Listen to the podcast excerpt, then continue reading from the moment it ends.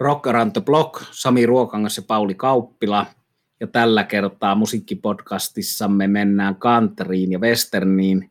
Ei ehkä nyt ihan westerniin, mutta country-musiikkia kuitenkin käsitellään sillä tavalla, kun se nyt tänne Rock Around the Blockin kaiken kattavan varjon alle hyvin asettuu, eli vähän tonne rockiin kuitenkin laitamille sijoittuvaa countrya, jota ehkä nyt sitten – kaikkein pipoisimmat, tai onko se pipo vai lierihattu, tuommoinen Stetson, niin kaikkein tiukka Stetsonisimmat ihmiset eivät hyväksyisi välttämättä country nimikkeen alle, mutta me täällä mielellämme puhumme tällaisista rajoja rikkovista artisteista ja sellaisesta musiikista, joka ylittää näitä genre-rajoja, vaikka tietysti journalistin on helppo puhua asioista sille, että se niputtaa, että tämä on bluesia, tämä on heviä, tämä on räppiä, tämä on valssia, tangoa, mutta meidän on silti kovin mieluisaa täällä puhua tällaisista rajatapauksista ja country-musiikin rajatapausten äärellä ollaan nytkin. Ja oliko niin, Pauli, ennen kuin puhut ensimmäisestä country-biisi valinnastasi, niin että tämän aiheen innoittajana toimi myös tuo Ylen ansiokas sarja – Joo, mun mielestä se country-musiikki sarja, joka siellä on menossa, mä oon muutaman jakson katsoa, niin on kerrankin sellainen äh, musiikkidokumentti, missä mitä suosittelen, vaikka nyt ei olisi sitten countrysta itsessään niin innostunut, koska siinä tulee valtava pläjäys amerikaana kulttuuria ja se on tosi laaja asia, niin kuin, niin kuin mekin täällä pyritään puhumaan erilaisista kokemuksista, tarinoista ja muusta musiikki on, on tavallaan paljon enemmän kuin se musiikki myös. Totta kai se riippuu aina yhteiskuntaan ja yhteiskunnallisiin tapahtumiin ja muihin, ja sen kautta voi sitten niin kuin tarkastella historiaa, ja country-musiikkisarja onnistuu siinä valtavan hyvin. Minunkin taustaan liittyy sellainen asia, mikä on jossakin jo kerrattu, mutta sitä ei kaikki kuulijat välttämättä tiedä, että olen soittanut kitaraa Bluegrass-bändissä ihan teini-ikäisenä. Eli mun sisko oli vaihto Yhdysvalloissa ja tuli takaisin Suomeen nuotti nipun kanssa ja soitti viululla bluegrass-musiikkia ihan aitoa, koska se oli sieltä aidoilta mestoilta hankittua ja sitten oli tämmöinen kokoonpano, jossa oli kaksi, anteeksi kolme laulavaa viulistia, sitten kontrapasso ja mä soitin akustista kitaraa siinä. Voitettiin jotain nuorison taidetapahtuman kunniamainintoja ja mulla on työn alla projekti, että etsisin semmoisen keskisuomalaisen, jossa meistä oli iso valokuva ja sivun juttu, mutta tätä ei niinku muusta syystä nyt otettu esiin kuin siitä syystä, että tosiaan olen siinä vaiheessa kuunnellut countrymusiikkia ja bluegrass-musiikkia, paitsi soittanut, niin kuunnellut erilaisia vaiheita. Klassista musiikkiakin olen kuunnellut, mutta niistä ei puhuta, kun se ei liity tähän rockrantablokkiin varsinaisesti, mutta ehkä jossain sitten klassisen vaikutus rockmusiikkiin, mutta countryssa on paljon hyvääkin, vaikka tunnen rakkaita ihmisiä, ystäviä, jotka inhoavat sitä yli kaiken kaikissa muodoissa. Joo, no tiukkapipoisuudestahan me aina voidaan palata tähän vanhaan kovasti rakkaaseen Blues Brothers-leffaan, missä ne menivät sinne kanahäkkiin soittaa ja kysyivät, että minkälaista musiikkia täällä on. Totesivat, että meillähän on niitä molempia, countrya ja westernia. Mä olin itse ehkä tuon countryn suhteen löytänyt sitä alun perin, ja tämä ei ole mikään pakollinen Rolling Stones-linkki, mutta mä olen nimenomaan Stonesien kautta sitä löytänyt. Sticky Fingers-albumilta löytyviä biisejä ja, ja tuota, tottahan on, nyt kun kerrotaan tässä seuraavaksi, niin, niin myös Richards oli, oli sitten niin kuin jossain vaiheessa siihen innostunut ja syvensi tuntemustaan. Country on ehkä paljon laajempi ja herkullisempi lähde kuin monet ihmiset haluaa myöntää. Ja jos nyt puhutaan sit siitä, mihin monesti halutaan vedota, että kun se on niin simppeliä, joo, mutta se, että jokin asia on yksinkertainen, ei välttämättä tee sitä helppoa. Tämähän on niin kuin tämähän on musiikillinen paradoksi. Että vaikka jos nyt perus otetaan kuppia ja itketään eksän perään, niin sieltä löytyy sitten paljon, paljon, paljon muitakin tarinoita ja, ja tuota, hienoja artisteja. Mutta lähdetäänkö liikkeelle?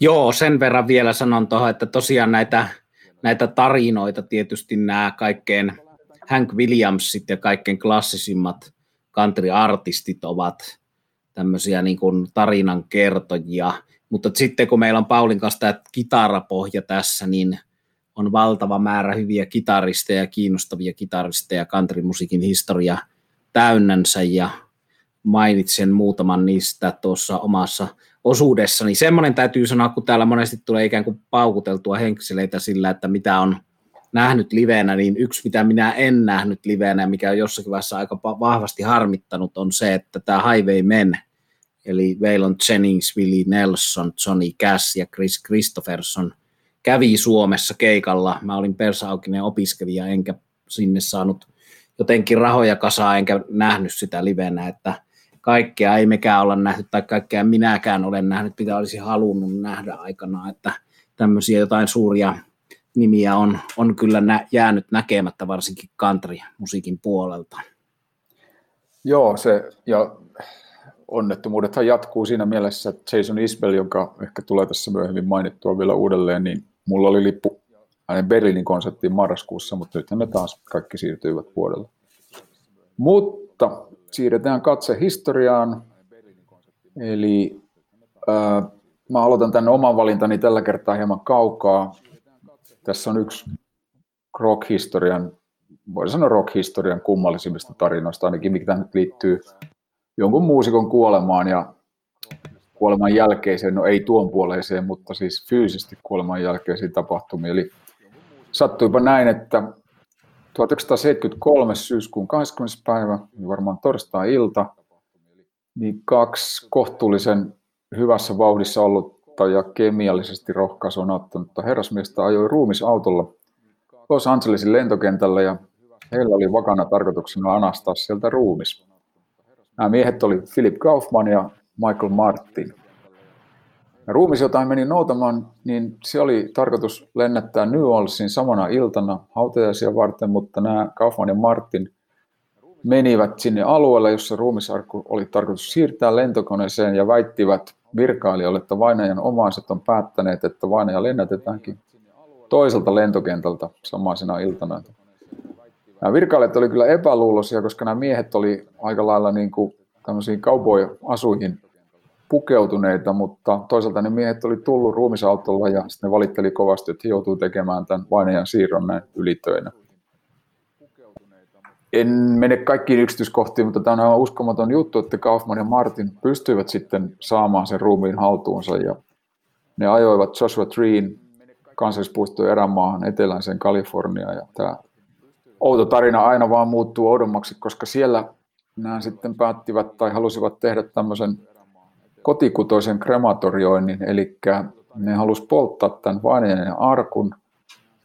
Ja osin onnistuivatkin, ne valelivat sen arkun ja ruumiin bensalla, mutta ne onnistui käyttää vähän liikaa sitä bensaa ja sitten tästä sitten aiheutui melkoinen räjähdys ja tulipatsas. No sitten tämä havaittiin taas kauempaa valtatieltä ja poliisit paikalle, mutta nämä miehet pääsi pakenemaan No, muutaman päivän päästä heidät pidätettiin ja, ja edelleen nämä kummallisuudet tässä tarinassa jatkuu sillä, että Kaufman ja Martin tuomittiin arkun varastamisesta ja joutuivat, pääsivät sakoilla, joutuivat korvaamaan sen arkun hinnan, mutta siis tästä ruumiin tai vainajan varastamisesta ei ilmeisesti tullut koskaan mitään syytettä. Ja se, mitä nyt vainajasta jäi, niin toteutettiin, se toimitettiin alkuperäisen suunnitelman mukaan New Orleansiin. No, ne, jotka asia tuntee tietenkin varmaan tässä vaiheessa, että kyseinen vainaja oli, oli Graham Parsons, country rock artisti, country artisti, joka, joka nyt oli sitten vähän ennen kuolemaansa vannottanut ystävänsä Kaufmani, että jos, jos sattuisi käymään näin, että hän kuolee ensin, niin hän haluaa, että hänet, hänet poltetaan Joshua Treen aavikolla, eikä missään niin kuin normaaleissa, normaaleissa hautajais, näytelmissä ja, ja siitähän tämä koko kummallinen näytelmä sitten aiheutuukin. No Parsons oli vain 26-vuotias, kun kuoli syyskuussa 73, mutta ehti tehdä kyllä aikamoisen vaikutuksen ja merkittävää musiikkia. Ja oli juuri näitä artisteja, joista Samikin tuossa mainitsi, että, että hämärsi niin kuin genre-rajoja, toi countrya rockiin ja, ja varmaan toisinpäinkin myös, koska Parsons oli hyvä kaveri rollareiden Keith Richardsin kanssa. Ja oli mukana muutamilla Stonesin kiertueella, ainakin juhlimassa vähintäänkin.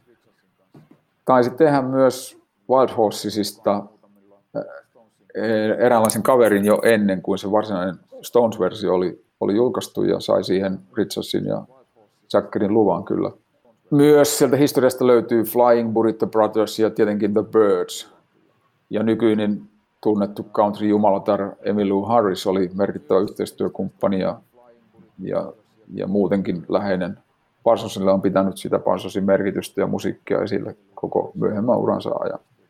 Ja mun valinta on hieno The Return of the Grievous Angel tältä Parsonsin toiselta ja hänen kuolemansa jälkeen julkaistulta Grievous Angel solo-albumilta.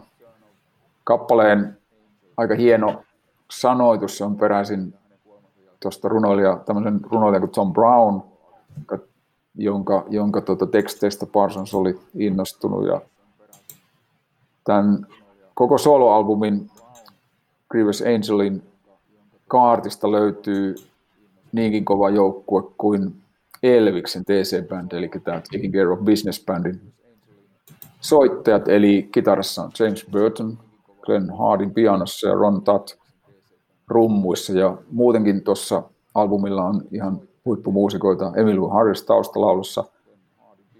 Piakkoinkin tämän jälkeen Eaglesiin yhtenä perustajajäsenenä liittynyt Bernie Leadon ja Linda Ronstadt laulajana, Al Perkins pedal kitarassa ja muutenkin joukko muita vierailijoita. Eli ihan huippu sessiota tehtiin kesällä 1973, kun tätä levyä äänitettiin. No Parsons menehtyi, ei päässyt tähän 27 klubiin, menehtyi 26-vuotiaana erittäin pahan huume- ja alkoholimin takia. Ja tästä albumisessiosta on saanut nyt sitten lukea yhtä ja toista. Vaikuttaa siltä, että Emily Harris oli paitsi Parsonsin eräänlainen suosio, tämmöinen suojatti, niin myöskin tota, jossain määrin hänen ryhdistäjänsä, eli on ilmeisesti osin Harriksen ansiota, että nuo sessiot saatiin kunnojalla maaliin ja, ja tota, äänitettyä. Mutta tämä on hieno kappale, tämä on hieno kokonaisuudessaan, upeat stemmalaulut ja mahtava fiilis. En mä osaa oikeastaan muuta tästä sanoa, kun kuuluu ehdottomasti mun country- tai country rock suosikkeihin. Upea albumi ja upea artisti. Ja ton Wild Horses-coverin, joka oli tosiaan jo ennen Stonesia, niin lisäksi löytyy hyvä versio Parsonsilta tuosta Love Hurts biisistä, joka on siis ton Nasaretin ehkä Suomessa tunnetuin versio siitä. Ja tässä kohtaa haluan nostaa esiin kirjan 20,000 Roads, The Ballad of Graham Parsons and His Cosmic American Music. Eli nimi kertoo, että kosmista Amerikan musiikkia ei pelkästään puhdasta countrya. Ja kyllähän tuohon Excel on Main Street-albumiin esimerkiksi, paitsi jo niihin aikaisempiin Let It Bleed sessioihin ja niin Exile on Main Streetiin liittyy monta tarinaa tästä Parsonsin vaikutuksesta. Vähän samanlaista rollarin legendaa kuin toi Little Feet-bändin, jolla on aika country musaa myös, niin vaikutus Stonesin soundiin. Parsons kuului siihen sisäpiiriin ja tässä kirjan takakannessa mainitaan se, että hän opetti, opetti tota Mick Jaggerille amerikkalaisen musiikin juuria ja oli syntynyt tämmöiseen rikkaaseen satön, eli rikkaaseen etelän kootti perheeseen, jossa oli pitkä historia alkoholisteja ja itsemurhan tehneitä ihmisiä, eli lähtökohdat oli paitsi taloudellisesti hyvät, niin vähän synkkä kohtalo oli sieltä suvun puolesta, niin kuin se sitten olikin jo 26-vuotiaana. Rakkaita levyjä itsellenikin ja tärkeää musiikkia monella tapaa, sekä Parsonsin bändit että, että Sweetheart of the Rodeot ja, ja tietyt albumit ja tosiaan toi Grievous Angel albumi, hieno levy ja hienoa porukkaa sillä, sillä mukana paljon. Mun oma ensimmäinen country-valinta tähän lähetykseen on artisti nimeltä Dwight Joakam. Ja tuli mieleen, kun puhuttiin tuossa siitä, että miten country alkoi kuuntelemaan. Mä oon alkanut ihan pikkupoikana ennen kuin mä oon kuunnellut rollareita, niin vähän samalla tavalla kuin jotain heviä, jotain kissiä ja tämmöistä, että mikä kiinnosti visuaalisesti, niin sitten mua nämä tietysti lännen elokuvat, sarjakuvat, koko se, niin se western meininki kiinnosti, intiaanit ja cowboyt, niin mä tota, kansien perusteella ostin jotain country-kasetteja ja kuuntelin niitä aika nuorena, nuorena pentuna, mutta sitten tavallaan tämmöiseen hattupää kuvioon liittyy tämä, että tota, mä olin kyllä sitten jo rokki, rokki tota, harrastaja pitkälti, kun mä olen löytänyt White Joakamin 80-luvun lopulla siinä. Varmaan se on ollut Jussi Niemi, jota saa monesta New Orleans-jutusta myös kiittää, joka on kirjoittanut soundiin. Mä tästä luulen muistavani, että se olisi kirjoittanut Jussi Niemi soundiin Dwight Joakamin levystä arvostelun, jonka perusteella mä sen hommasin.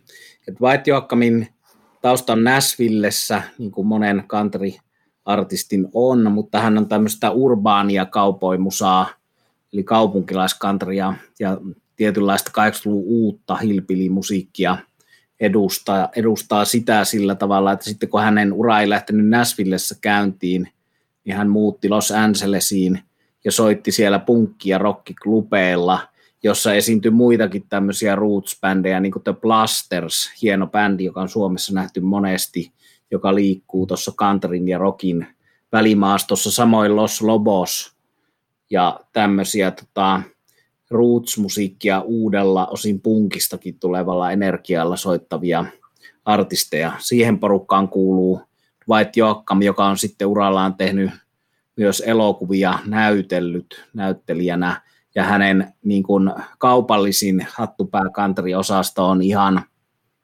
tavallaan selkeästi kaupallista kantria, mutta sitten hänellä on paljon tämmöistä rockin alueelle menevää musaa ja paljon cover-versioita. Hän on tavallaan popularisoinut tätä kantria. Mä muistan nähneeni 2006, kun tämäkin liittyy Stonesiin sillä tavalla, että Keith Richards putosi palmusta – ja sitten rollareiden keikkoja siirrettiin. Ja mulla oli sitten silloin se vaimon kanssa liput tuonne Amsterdamiin katsoa rollareita, ja sitten me mentiin sinne, vaikka siellä rollarit ei silloin esiintynytkään, kun oli lennot. Mä muistan, siinä oli Eric Claptonin keikka, me nähtiin edellisenä päivänä, sitten lennettiin seuraavana päivänä tonne Amsterdamiin ja sitten siellä ikään kuin rollareiden korvikkeeksi Paradiisossa tässä klassikkoklubissa, joka on entinen kirkko, missä mä oon nähnyt Black Rousein ja siellä on myös Stones soittanut joskus siellä Paradiisossa. Paradiisossa oli Dwight Joakamin keikka ja Dwight Joakam tosiaan poukkoilin tästä, tästä, miten hän on popularisoinut tätä asiaa, niin sillä tavalla, että hän on tehnyt cover-versioita muun muassa Queenin Crazy Little Thing Called Loveista, The Classin Trainin Veinistä, Grateful Deadin Trucking biisistä – ja sitten Cheapterikin I Want You to Want Me.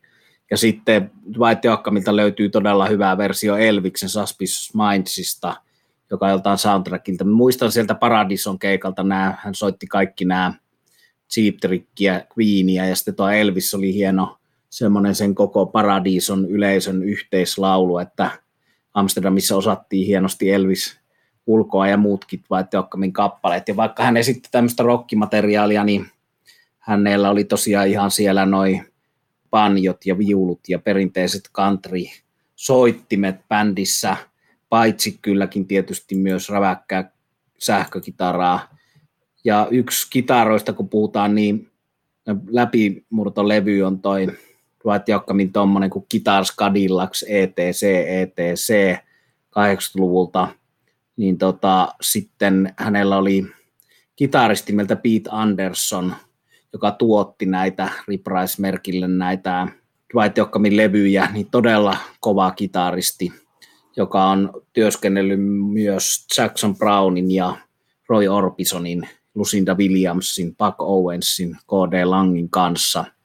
Ja kitaristina minua itseäni kovasti tota, inspiroi jo silloin 80-90-luvun taitteessa toi, että miten on niin kuin country western, rock, rockapili, soul, blues, flamenco, kaikki menee siinä kaverilla ja todella tyylikäs, hieno, hieno kitaristi. Ja Dwight Jokkamin levyistä haluaisin nostaa vielä semmoisen albumin, joka on, on nimeltään tota, If There Was a Way vuodelta 90, eli 30 vuotta sitten julkaistu albumi. Siinä ei ole yhtään huonoa biisiä. Siinä on esimerkiksi semmoinen viinanjuontiin liittyvä Since I Started Drinking Again, että kun aloin taas ryyppäämään, niin en ole itkenyt kyyneltäkään vuoksesi. Tietynlainen parodia jopa tuosta Kanterin alkoholisuhteesta, mutta hieno viulu ja akustinen viulujen ja akustisten kitaroiden ja, ja mandoliinien panjojen vetämä hieno kantri biisi, johon jossain vaiheessa mun ystäväpiirissä varmaan osaa kyllästynyt, että mä oon aika paljon soittanut tätä Since I Started Drinking Again. Mutta nyt mun valinta kuitenkaan ei ollut tähän Since I Started Drinking Again, vaan se on Vitsita Lineman, Jimmy Webbin klassikko, joka tunnetuin tulkinta on Glenn Campbelliltä – hieno on Glenn Campbellin versio, se on hienompi kuin Dwight Joakkamin versio, mutta Dwight Joakkamin versiokin on niin hyvä. Tämä voisi olla siellä hyvät kaverit sarjassa myös, mutta se on nyt tässä esimerkkinä hyvästä country ja Dwight Joakkamista. Ja haluan tässä kohtaa lähettää terveisiä Asko Aapalahti, ystäväni, jonka kanssa on musiikkia kuunneltu paljon ja istuttu ja puhuttu musiikista ja kuunneltu levyjä.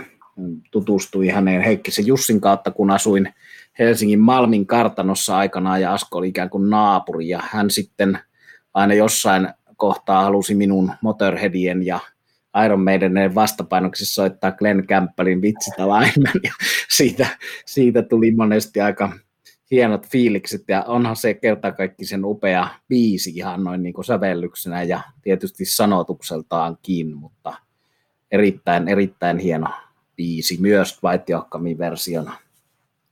Joo, Jimmy Webbin näin tässä muutama vuosi sitten Huvilan keikalla. Hän, teki tämmöisen Euroopankin soolokiertueen.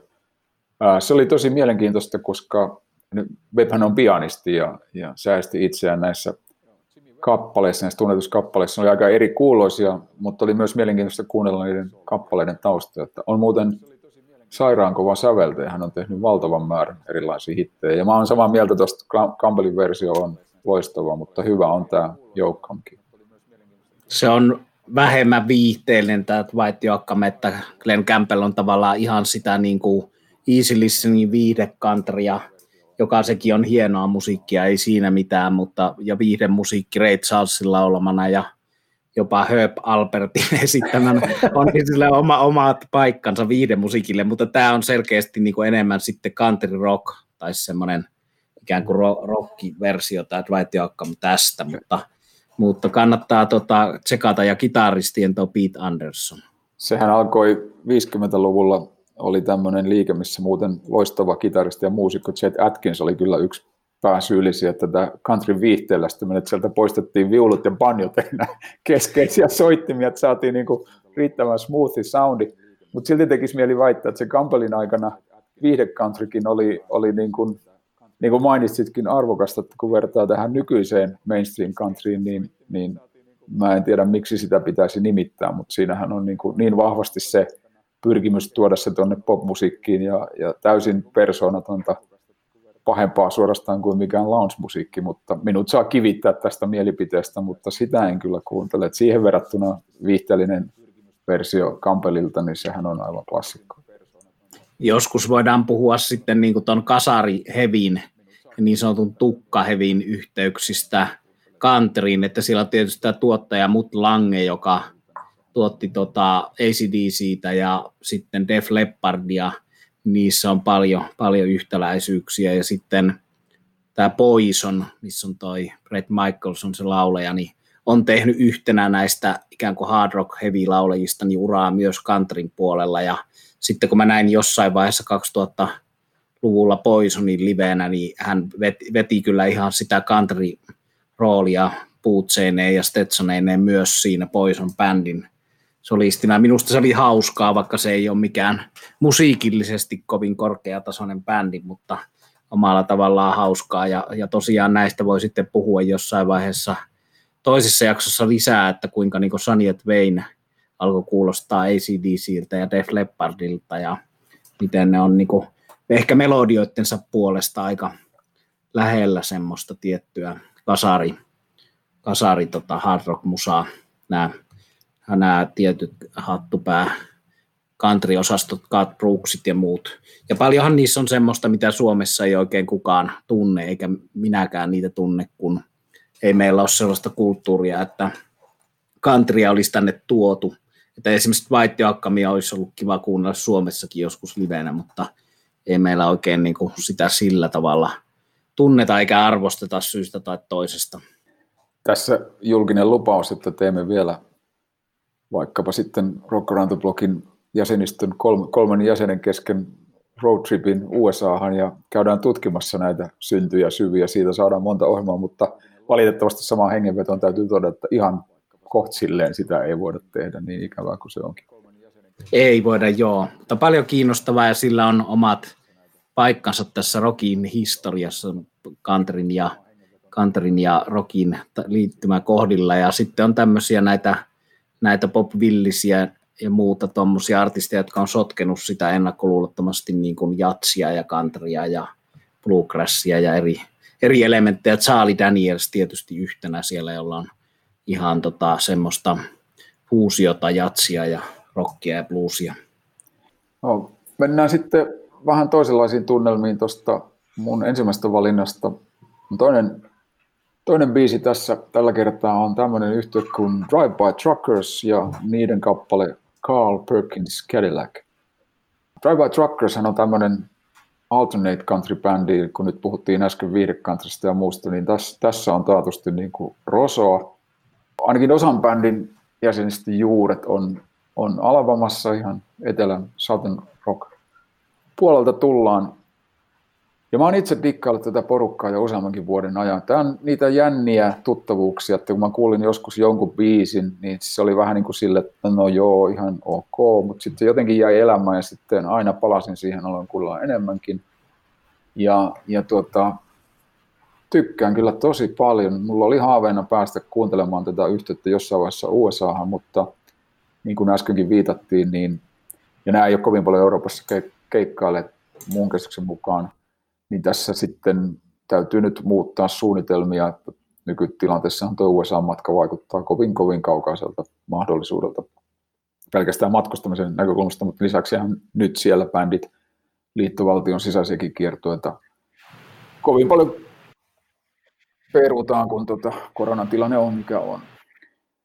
Mutta Drive by Truckers on julkaissut ensialbumissa jo 1998 ja sitten mainetta alkoi kertoa varsinkin tämän 2001 julkaistun tupla-albumin Southern Rock Opera perusteella. Sehän perustuu, tai se albumin teemana on, on löyhästi tämä itse asiassa Lynyrd Skynyrdin tarina. Ja myöskin tällä Drive by Truckersilla on kolme kitaristia lineupissa niin kuin, niin kuin Skynnerilläkin oli tuon Southern Rock Operan jälkeen tuo yksi kolmas kitaristi lähti ja, ja tuota, sitten bändi etsi vahvistukseksi ja löysikin tämmöisen kaverin kuin Jason Isbell, joka oli sitten viisi vuotta mukana bändissä ja, ja nuori Isbell kehittyi aikamoiseksi biisintekijäksi tuossa porukassa. Nykyään hän Isbell siis tunnetaan tosi hyvin soolouraa tehneenä ja erittäinkin palkittuna Amerikan lauluntekijöistä. Mun mielestä hän on ehkä yksi parhaita elossa olevia lauluntekijöitä ja, ja tota, on myös siinä rockin ja, ja countryn rajoilla, että sitä on vaikea välillä, välillä niin kuin kategorioida, eikä tarvitsekaan, mutta että olisi kiva myös Isbelin joskus palata lähemminkin. Uh, mutta tämä valinta, tämä kappale, tämä on mun mielestä semmoista rehellistä, konstaalematonta kitararokkia, countryrockia, jonka tekstissä ehkä liikutaan vähän poikkeavassa tarinassa. Se on tosi nastaa, että jos ajattelee kuinka paljon maailmassa on tehty biisejä siitä, miten poika kohtaa tytön tai toisinpäin ja mitä se sitten aiheutti, niin on, on virkistävää kuunnella biisiä, jossa kerrotaan itse asiassa viihdeteollisuudesta tai tätä ehkä voisi pitää jonkunlaisena hatunnostona legendaariselle tuottajalle Sam Phillipsille, josta tässä lauletaan. Eli on yhtiön perustaja ja Elviksen, Roy Orbison, Jerry Lewiksen, Carl Perkiksin ensimmäisten levyjen tuottaja ja tavallaan löytäjä.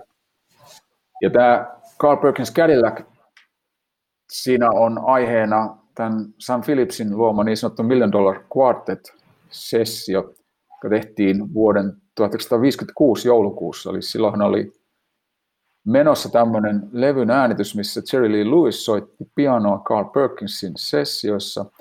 Ja sitten kukapa muu kuin Elvis Presley saapasteli paikalle tyttöystävänsä kaverin kanssa. Philips äkkäsi pyytää sitten studiolle Johnny Cashin tai joidenkin lähteiden mukaan Cash oli siellä jo. Mutta joka tapauksessa Philips sai nämä neljä artistia aloittamaan yhteisen jamisession.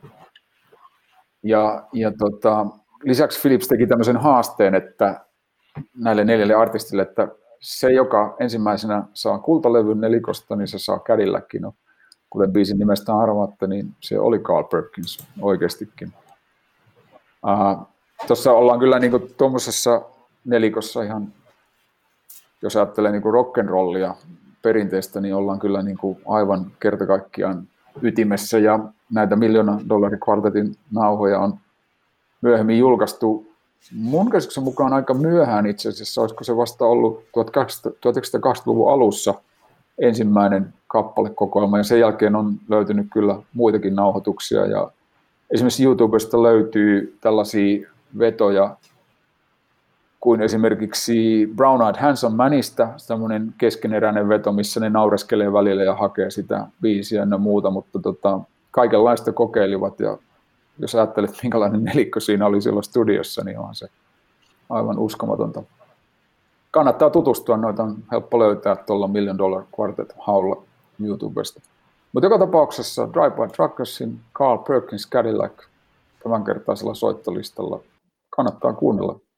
Kiinnostava bändi ja mä löysin sen tuossa ton Saturn Rock Opera, mikä heidän tunnetuin levy onkin Drive by Truckersin, niin sen levyn kautta, että luin siitä Classic Rock-lehdestä englantilaisesta, mikä mulla on tullut vuosikaudet, niin arvostelut ja sitten ostin sen. Ja kaikkia Drive by Truckersin levyjä en ole kyllä kuullut edelleenkään, että se ei silleen ole tullut, ei ole silleen tullut niin tärkeäksi bändiksi, tai sitten se on ehkä ajasta, ajan puutteesta vaan kiinni, mutta tarkoitus on, on ne kyllä kaikkikin tsekkailla, mutta hirveästi on pitänyt tuosta tavasta, millä he niin kuin on pohdiskellut paitsi tota omaa niin kuin, suhdettaan Saturn Rockiin, että jos Drive Trackers on myös niputettu, että se on Saturn Rock bändi, niin jopa noissa sanotuksissa ja tietysti myös bändin haastatteluissa he on niin kuin miettinyt sitä, että he halusivat tavallaan lähtökohtaisesti olla tosi kaukana siitä niin kuin etelän lippu Molly Hatchet, Lynyrd Dog Holiday porukasta, mutta sitten on niin kuin oppinut siitä iän myötä hyviäkin asioita. Ja hienosti niin kuin toi Paulin esimerkki, niin heillä on paljon noita vastaavanlaisia sanotuksia, biisejä, jossa niin kuin rockin historiaa käsitellään, paitsi tätä Saturn Rock-aspektia, niin sitten muuta rockin historiaa. Että tuossahan on tuossa Saturn Rock Operalla on semmoinen biisi kuin Ronnie and Neil, joka kertoo siis tästä Ronnie Van Zantin ja Neil Youngin suhteesta. Ja muistan silloin, kun mä eka kerran kuulin tuon Southern Rock Operan, niin reaktio oli se, että tämä on niin kuin enemmän Neil Young-musaa kuin Lynyrd Skynyrd-musaa, että, että tämä ei ole niin perinteistä Southern Rockia siinä mielessä, vaan tämmöistä Neil Young-pohjasta tota, vähän ehkä löysempää tai eri, erilaista lähestymistapaa kuin jossain todella tiukassa Molly Hatchetissä, mutta, mutta kaikessa on puolensa. Ja sitten heillä on myös toi biisi Letteepi Rock tuossa Saturn Rock Operassa, joka on niin ACDC suhteesta siitä, kun nämä Drive by Trackersin kaverit on fanittanut. Ja siellä on musta hienoa, kun siellä todetaan se, että olimme liian nuoria – näkemään lynytskynyrdiä ennen tätä lentoonnettomuutta, mutta, mutta sitten Joo. olimme riittävän tota vanhoja, että näimme Osi Osbourne ja Randy Rhodesin ja Joo. ACDC ja Bon Scottin ja tiettyjä tämmöisiä Joo, se, hauskoja se, juttuja. Se oli musta aivan mahtavaa, kun mä kuulin sen ekan kerran, että joku laulaa tällä tavalla, että se laulaa niin kuin sellaisia kuin, ei nyt just samoja artisteja, mutta miten itsekin ajattelee jostakin ja, ja missä kasvoi. Että, ja ehkä mun tekisi mieli vielä lisätä, että mä en oikein koe sitä, että Drive by Truckers olisi täysin onnistunut yhdelläkään albumikokonaisuudella sillä tavalla, että mä niistä niin kuin alusta loppuun, tämä tietysti harvinaista muillakin, mutta että niin kuin jaksaisin kuunnella, mutta sitten siellä on aina sellaisia viisi helmiä, että, että tota, joo, ehkä me joskus palataan näihin ja nimenomaan Southern Rockiin muutenkin. Joo, se, se on sama, sama fiilis, ei ole sen takia, en ole kaikkiin edes tutustunut vielä, mutta mutta paljon hyvää ja tosi, tosi hieno tapa niin kuin samalla ottaa etäisyyttä ja olla kriittinen sitä omaa, omaa taustaa ja sitä perinnettä kohtaan ja sitten samalla uudistaa sitä, että kyllähän tuossa on, on ollut asioita, mitä on syytäkin kritisoida. Joo, jos just haluan vielä tarttua tuohon, että jos joku ajattelee, että tämä Southern Rock tai countrykin niin kun on, on tietyllä tavalla sitten vaan näitä punaniska-asioita, niin, niin näähän on ihan eri maailmasta nämä kaverit ja, ja niiden lähestymistapa myös USA-asioihin ja näkemykset, mikä näkyy niissä sanotuksissa. Siinäkin mielessä virkistävää kuunneltavaa. Kyllä. Ja sitten enemmän tai vähemmän ne kaikki on vähän tämmöisiä sitten näitä country-musiikin laitapuolen kulkijoita, eikä, eikä ihan sitä valtavirtaa, mitä me ollaan valittu. Että mun sitten viimeinen levy tähän lähetykseen country-valinta on – bändi Marshall Tucker Band ja kappale Fire on the Mountain, yksi heidän tunnetuimpia, yksi heidän tunnetuimpia biisejään. Ja tämän on jotenkin siinä vaiheessa, kun alkoi kuunteleen Skynyrdia ja Olman Pratörsia, jostain kirjoista on sitten kirjaston, musakirjoista, mistä hän oli löytänyt aikanaan tämän bändin. Ja sitten tietyllä tavalla unelma toteutui, kun mä oon 2014 nähnyt tämän sitten Marshall Tucker-bändin tuolla New Jerseyssä liveenä semmoisessa Bergen Art Center missä paikassa. Jäljellä ei ollut varmaan alkuperäisessä siinä kuin yksi, mutta se oli erittäin kova keikka silti ja näinhän monesti näissä on näissä country-bändeissä ja southern rock-bändeissä, että sinne löytyy niin kuin valtavan kovatasoisia muusikoita, olivatpa he alkuperäisiä tai ei, ja varsinkin kitaristeja, että tässäkin oli se monen kitaran sooloilu todella korkealla tasolla tässä Marshall Tucker-bändissä. Mutta sillä tavalla semmoinen rajojen rikkoja tämäkin, että heillä on tosiaan country rockia, countrya, southern rockia, bluesia, monenlaista musiikkia ja alkuperäiskokoonpanoon kuuluu tosiaan toi Doc Ray lauleja, toi Cadwell, Tommy Cadwell, veljekset, George McCorkle, oli, joka on tehnyt tämän kappaleen Fire on the Mountain. Ja sitten oli Jerry Eubanks, joka soitti saksofoneja ja huiluja. Ja huilukin on sitten aika tota, tommonen yllättävä soitin yhtäkkiä tämmöisen niin kuin country kautta satön homman yhteydessä. Anteeksi, tämä ei ollut itse asiassa niin kuin alkuperäinen kokoonpano, minkä mä luettelin, vaan se on tämän Searching for a Rainbow, vuoden 75 albumin kokoonpano, jolla on tämä Peace Fire on the Mountain, eli tämä on bändin tunnetuin albumi ja tunnetuin biisi tuo Fire on the Mountain, mutta ei ole Suomessa mitenkään puhki tunnettu todellakaan. Ja täytyy vielä mainita, että tuo Olman Brothersin Pets soittaa ja sitten aiemmin mainittu Digi Pets soittaa kitarasoolon täällä Searching for a Rainbow-levyn nimibiisissä. Sitten on Charlie Daniels viulussa ja Chuck Level rollareittenkin mukana. Vuosia pyörinyt pianisti ja Olman Brothersin entinen jäsen on pianossa täällä Marshall Tucker Bandin vuoden 75 klassikkoalbumilla, josta oli valintani Fire on the Mountain, mutta tämä biisi on kyllä tämä kyseinen Fire on the Mountain niin aika puhtaasti countrya, että tunnen sitten taas näitä rankemman puolen, raskaamman puolen Southern Rock-faneja, ehkä Molly Hatchet Blackfoot-osastolta, joille tämä Marshall Tucker Band on liian kokeellista ja liian countrya ja huiluineen ja tämmöisiin fuusiojats, ikään, ikään kuin countryn ja jatsin sekoittamiselementteineen liian erikoista, mutta itse koen sen hienona, että sotketaan niinku jatsia ja countryakin ja rockia tietysti tässä tapauksessa. Marshall Tucker-bändiin kannattaa tutustua. Ja siinä kävi hauska juttu sitten siellä Perken Art Centerin keikalla, että mä olin sitten jutuissa siellä tämmöisen tyypin kanssa, joka möi näitä teepaitoja ja ostinkin Marshall Tucker-paidan sieltä ja sen merchandisin kanssa ja sitten hän sitten innostui, että tämä on ensimmäinen kerta, kun koskaan kukaan on Suomesta tämän bändin keikalla. Että kyllähän Yhdysvalloissa on suomalaisperäisiä ihmisiä, mutta hän ei, hänen aikanaan, kun hän on ollut myymässä sitä kamaa siellä, niin ei ole koskaan ollut suomalaista fa- fania tai ihmistä siellä heidän keikalla. Ja sitten ennen kuin ehdittiin poistua paikalta, niin hän toi sitten bändin jäseniä sinne ja minua tapaamaan. Ja sitten sitten tota, en ole sillä tavalla Marshall Tucker Bandin fani, että olisin välttämättä itse halunnut mitään selfie kuvia bändin kanssa, mutta he niin pyysi sitten multa, että, että voidaanko tehdä video- ja valokuvia tuossa ulkona heidän keikkapussin edessä, että kun täällä on suomalainen heidän keikalla. Aika mahtavaa.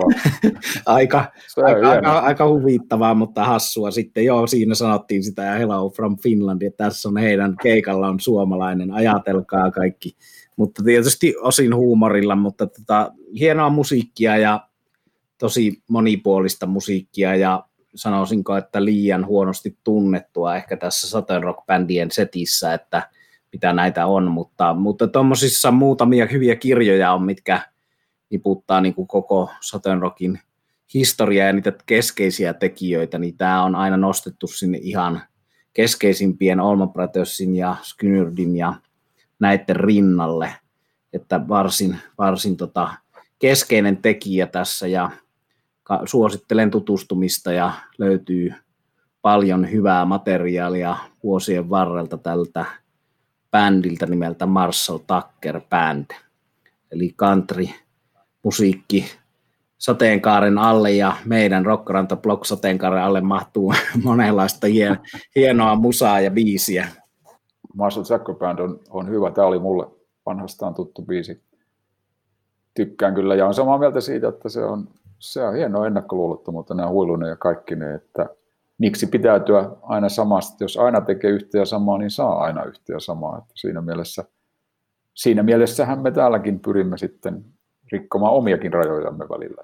Se on puhtaasti terveellistä. Ja y- yksi, joka muistutti tästä bändistä meikäläistä, niin tämä tapahtui 2010, eli vuosi, muutamaa vuotta ennen kuin mä sitten näin Marshall Tucker Bandin livenä, niin tästä muistutti Blackberry Smoke, joka on yksi suosikkibändejä ja kaikki aikojen suosikkibändejä ja yksi näistä uudemmista bändeistä, mikä on hyvää, niin tota, he soitti livenä tuolla festarikeikalla sille, jolla oli niin tämän Can't You See, Marshall Tucker Bandin biisin. Soittivat kyllä Muddy Watersiakin, että nykyään toi Blackberry Smoke ei hirveästi kovereita enää soittele, kun heillä on omia hyviä biisejä jo riittävästi, mutta saattaa siellä tulla joku tämmöinen, että tulee oma biisi muuttuu, esimerkiksi Led Zeppelin Le- Levi Breaks oli, oli 2019 keikalla, tuli pätkä siitä, mutta että silloin 2010 he soitti kokonaisia cover Yksi niistä oli Marshall Tucker Bandi ja sitten oli Muddy Watersin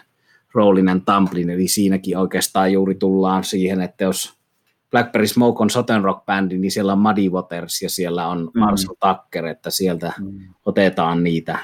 Ja hieno bändi kyllä Blackberry Smoke, siitä ei ole riittävästi puhuttu näissä podcasteissa, vaikka se on, se on valtava, val, valtava hieno.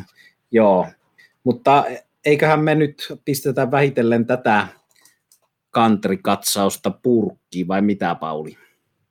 Eikö me tehdä näin ja palataan joskus taas näille rokin raja-alueille ja hämärille poluille sekä jutuissa että musiikissa, mutta tältä kertaa tämä oli tässä. Ja paljon tulee aina näissä luvattua näitä, että näihin palaamme. Kyllä Jalo pyr- Kyllä pyr- pyrkimys on oikeasti palata, että itselleni ja Paulille lupaan, että puhutaan näistä asioista, mihin näissä päädytään ja mistä herää heti syntyy uusia tarinoita, mutta niille tarinoille on uudet jaksot, eli pysykää taajuudella, rakkaat kuulijat, ja kiitos, että kuuntelitte tämän jakson.